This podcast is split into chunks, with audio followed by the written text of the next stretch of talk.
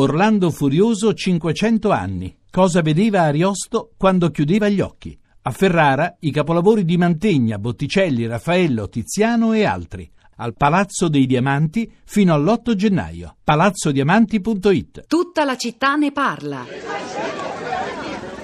Dopo la prima scossa si era cercato di correre ai ripari. Adesso la basilica di San Benedetto, cuore di Norcia, non c'è più.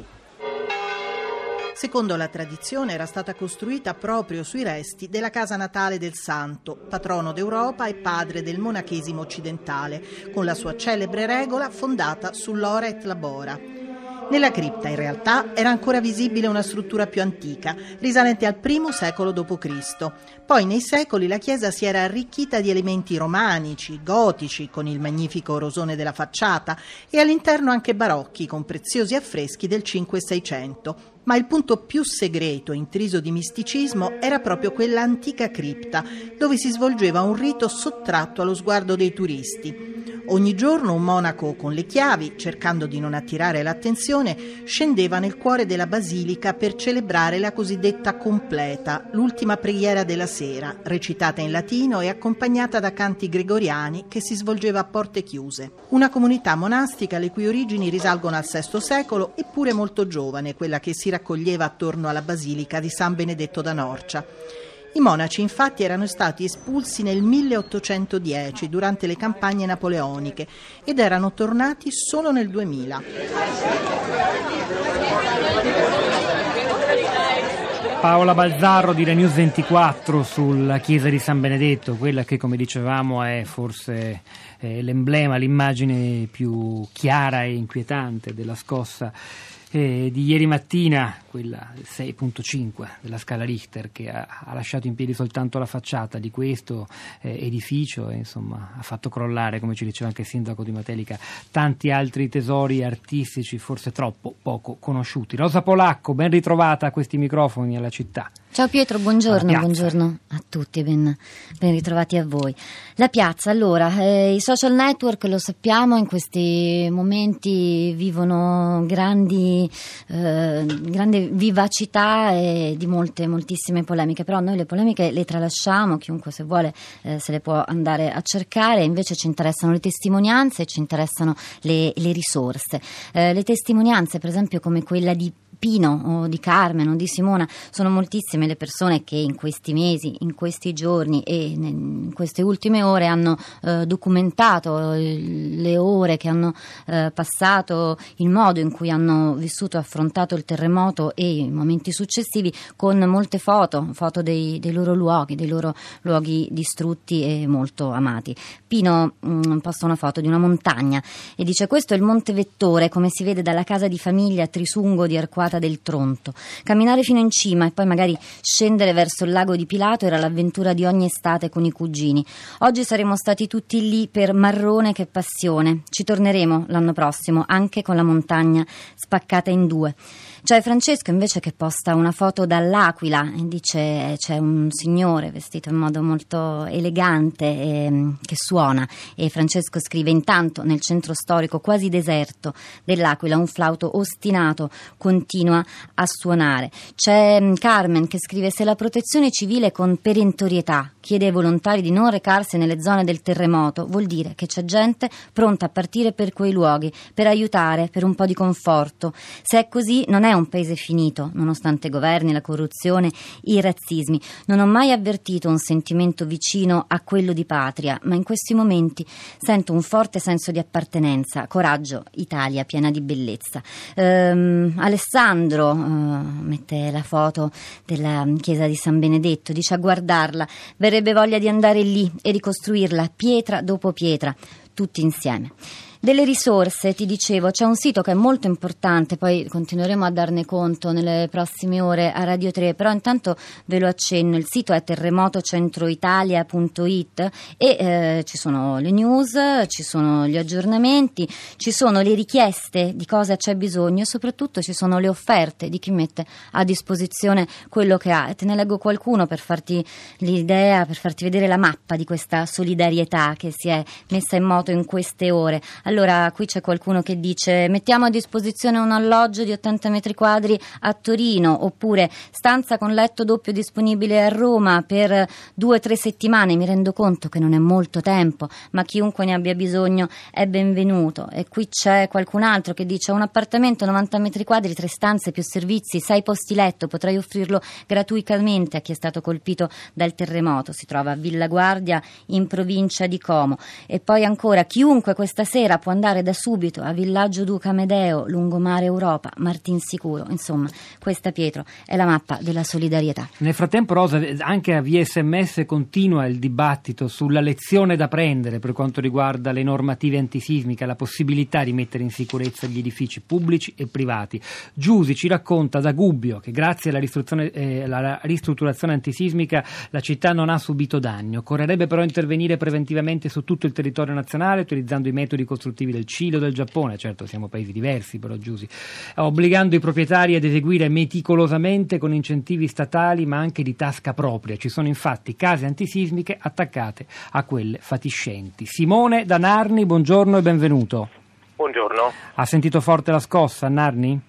Sì, Narni è in linea d'aria, a poche decine di chilometri da, da Norcia eh, e la scossa è stata molto molto forte. Fortunatamente non ci sono stati danni evidenti, ci sono delle verifiche, ma a parte qualche crepa eh, non, non, è successo nulla di, di grave.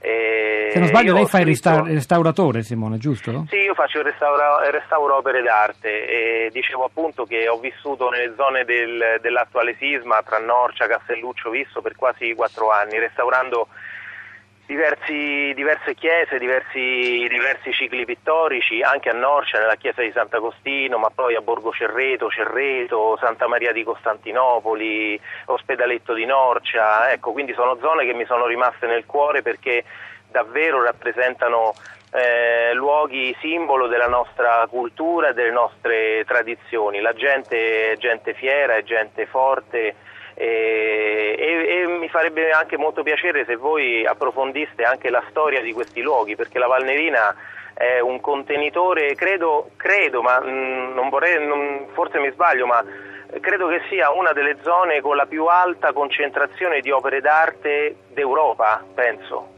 perché eh, ogni frazione, ogni borgo, ogni piccolissimo centro abitato ha, un, ha uno, due o tre capolavori d'arte eh, custoditi gelosamente, ma nel, nel raggio sono centinaia, forse migliaia, in un territorio tutto sommato molto limitato, quindi non abbiamo idea del, del danno che questo ha provocato. Simone, io la ringrazio e le assicuro che il suo appello lo raccoglieremo noi, tutti i colleghi, tutte le redazioni eh, di, di, Radio 3, credo già nella giornata di oggi ci sarà modo di tornare sui luoghi colpiti e sulla bellezza oltre che sul dolore di questi, di questi territori. Arianna, buongiorno e benvenuta, lei ci parla da Roma invece. Sì, io, io parlo da Roma e tra l'altro sono una collega di Simone. Eh, restauratrice anche lei. Restauratrice, sì. E mm, condivido appieno il, il, dramma non solo umano ma anche storico-artistico per la perdita di, di, un valore inestimabile. La cosa che io volevo sottolineare con il messaggio era l'importante attaccamento eh, dei marchigiani e degli umbri verso la propria terra, è un po' il cuore pulsante vivo dell'Italia, non solo perché possiede un, un quantitativo ingente di opere d'arte che sono testimoni diciamo, eh, di storia, forti testimoni di storia, ma la gente è profondamente cosciente in quei luoghi di questa importanza eh, e del, mm, non solo del, del valore artistico e lo ha sempre custodito, ha sempre fatto in modo ehm, che fosse tenuto bene, ha sempre prestato cura, attenzione. Ehm, non solo diciamo, dopo il, il, sisma che c'è stato nel 97 si è provveduto per chi insomma, ha potuto a, per mettere in sicurezza le proprie abitazioni con senso di coscienza e senso critico, ma mh, c'è sempre stata una grande attenzione anche per i luoghi intorno e questa cosa forse a volte sembra che lo Stato se ne dimentichi. Eh, io credo forse sia molto importante, Arianna, l'immagine che lei ci ha regalato di quei luoghi perché va, va, in netto contrasto a quella che si sta ai noi diffondendo un po' troppo facilmente, di luoghi invece ormai destinati allo spopolamento, senza prospettive, abitati solo da persone anziane e insomma credo che noi dobbiamo fare tesoro anche di quello che ci ha appena raccontato lei. Rosa. Cosa? Allora, ancora su Facebook con eh, Erika che scrive da Norcia, dice siamo stati a Norcia alcuni anni fa, un tempo in cui il terremoto sembrava essere abbastanza lontano. Ieri siamo rimasti increduli, zitti davanti alle immagini che passavano in tv, poi ci siamo guardati intorno, le vecchie mura della nostra amata casa. Come facciamo ogni sisma ripercorriamo le regole da seguire. Ragazzi, mi raccomando, se viene una scossa subito fuori, se non riusciamo a uscire sotto le porte, aspettiamo che passi e poi usciamo, non corriamo fuori se vediamo che crollano mobili o calcinacci. La notte è il momento peggiore. Ci domandiamo spesso come si faccia a vivere in case che non sono sicure, come facciamo a restare a vivere nelle nostre case. Allora perché? Perché ci chiediamo? Perché non abbiamo i soldi per fare gli interventi che ci farebbero dormire più sereni, perché non sappiamo di chi ci possiamo fidare, perché viviamo in un paese in cui non c'è cultura antisismica e la verità è che stiamo dentro case che ci potrebbero uccidere perché non abbiamo alternative, lo si vede ovunque, è una cultura che non abbiamo abbiamo e non avremo mai se non cominciamo a pretenderla. È collegata con noi dalle Marche da Fabriano Nadia, buongiorno. Sì, buongiorno. Che buongiorno. credo abbia sentito molto forte la scossa di ieri, quella degli ultimi giorni. Sì, quella, sì praticamente sì, da mercoledì mm. tutte, immancabilmente, soltanto che ecco, a differenza di quello che è successo ai miei vicini, noi siamo, viviamo una, mm, dal 97 in questa palazzina che nel 97 subì gravissimi danni e poi dopo invece si è deciso di, praticamente di ripristinarla, di rimetterla agibile, ehm, seguendo il, il, suggerimento dell'ingegnere Rero Mancinelli che purtroppo ormai è scomparso da qualche anno e che ci consigliò appunto di ehm, attuare questo tipo di intervento degli isolatori. Diciamo che non tutti i condomini quella volta erano disposti a, ad accettare questa cosa, c'è stato cioè ce n'è voluto un po' per far passare questo messaggio un po' a tutti perché l'idea che hai subito appena mh, vivi questa, questa, questa, lacerazione del terremoto è quella di ritornare, di rimettere tutto a posto e di tornare subito a casa. Invece ci, tanti, ci è voluto tanto tempo perché purtroppo tanta burocrazia ci ha bloccato e quindi siamo ritornati dentro casa nove anni dopo, cioè ci sono voluti nove anni per rientrare in casa, però adesso Mm, ripeto, mentre eh, i vicini eh, hanno, hanno, ancora, praticamente stanno rivivendo lo stesso incubo, hanno ancora gli stessi problemi, hanno avuto mh, mm, lesioni alle pareti, sono cadute le tamponature, è successo insomma mh, mm, di tutto, noi veramente a me non è caduto neanche un libro. L'ho, l'ho detto a tutte quante le persone che mi hanno Nadia, io la ringrazio, credo che sia sì. importantissimo condividere la vostra, la vostra esperienza personale perché è un esempio su cui dobbiamo ragionare tutti noi singolarmente, come cittadini, come condomini. Allora, il, eh, lo speciale di Radio 3 ora continua, è il momento di passare la linea a Roberto Zichitelle da Amazzone che sono nel frattempo entrati mentre ascoltavamo le parole di Nadia nello studio qui K1 di Via Asiago. Roberto, vuoi preannunciare di cosa parlerete tra pochissimo? Sì, buongiorno Pietro, buongiorno agli ascoltatori. Noi avremo due ospiti, Martin Van Halderen, che è il corrispondente del quotidiano olandese del Telegraph, già, già ehm, presidente della stampa estera in Italia, autore di un libro eh, Il bello dell'Italia, che ci darà quindi lo sguardo di un giornalista straniero e degli stranieri su questa Italia ferita, ferita al cuore da questo terremoto. E poi nella seconda parte con il vice direttore della stampa Marco Zatterin discuteremo invece di questo braccio di ferro aperto tra l'Italia e l'Unione Europea sul discorso della flessibilità, perché ovviamente eh, il primo ministro Renzi ha annunciato oh, interventi straordinari, richiedono spese, un aumento del deficit e quindi si chiede a Bruxelles di chiudere un occhio su, su questa Italia costretta a spendere per far fronte all'emergenza. E allora Roberto, Anna, noi vi lasciamo il microfono per il vostro eh, speciale, per la, cons- la, prosecuzione di questo speciale di Radio 3. Continuiamo a lavorare anche sul blog, la città di radio3.blog.rai.it, seguiteci anche lì.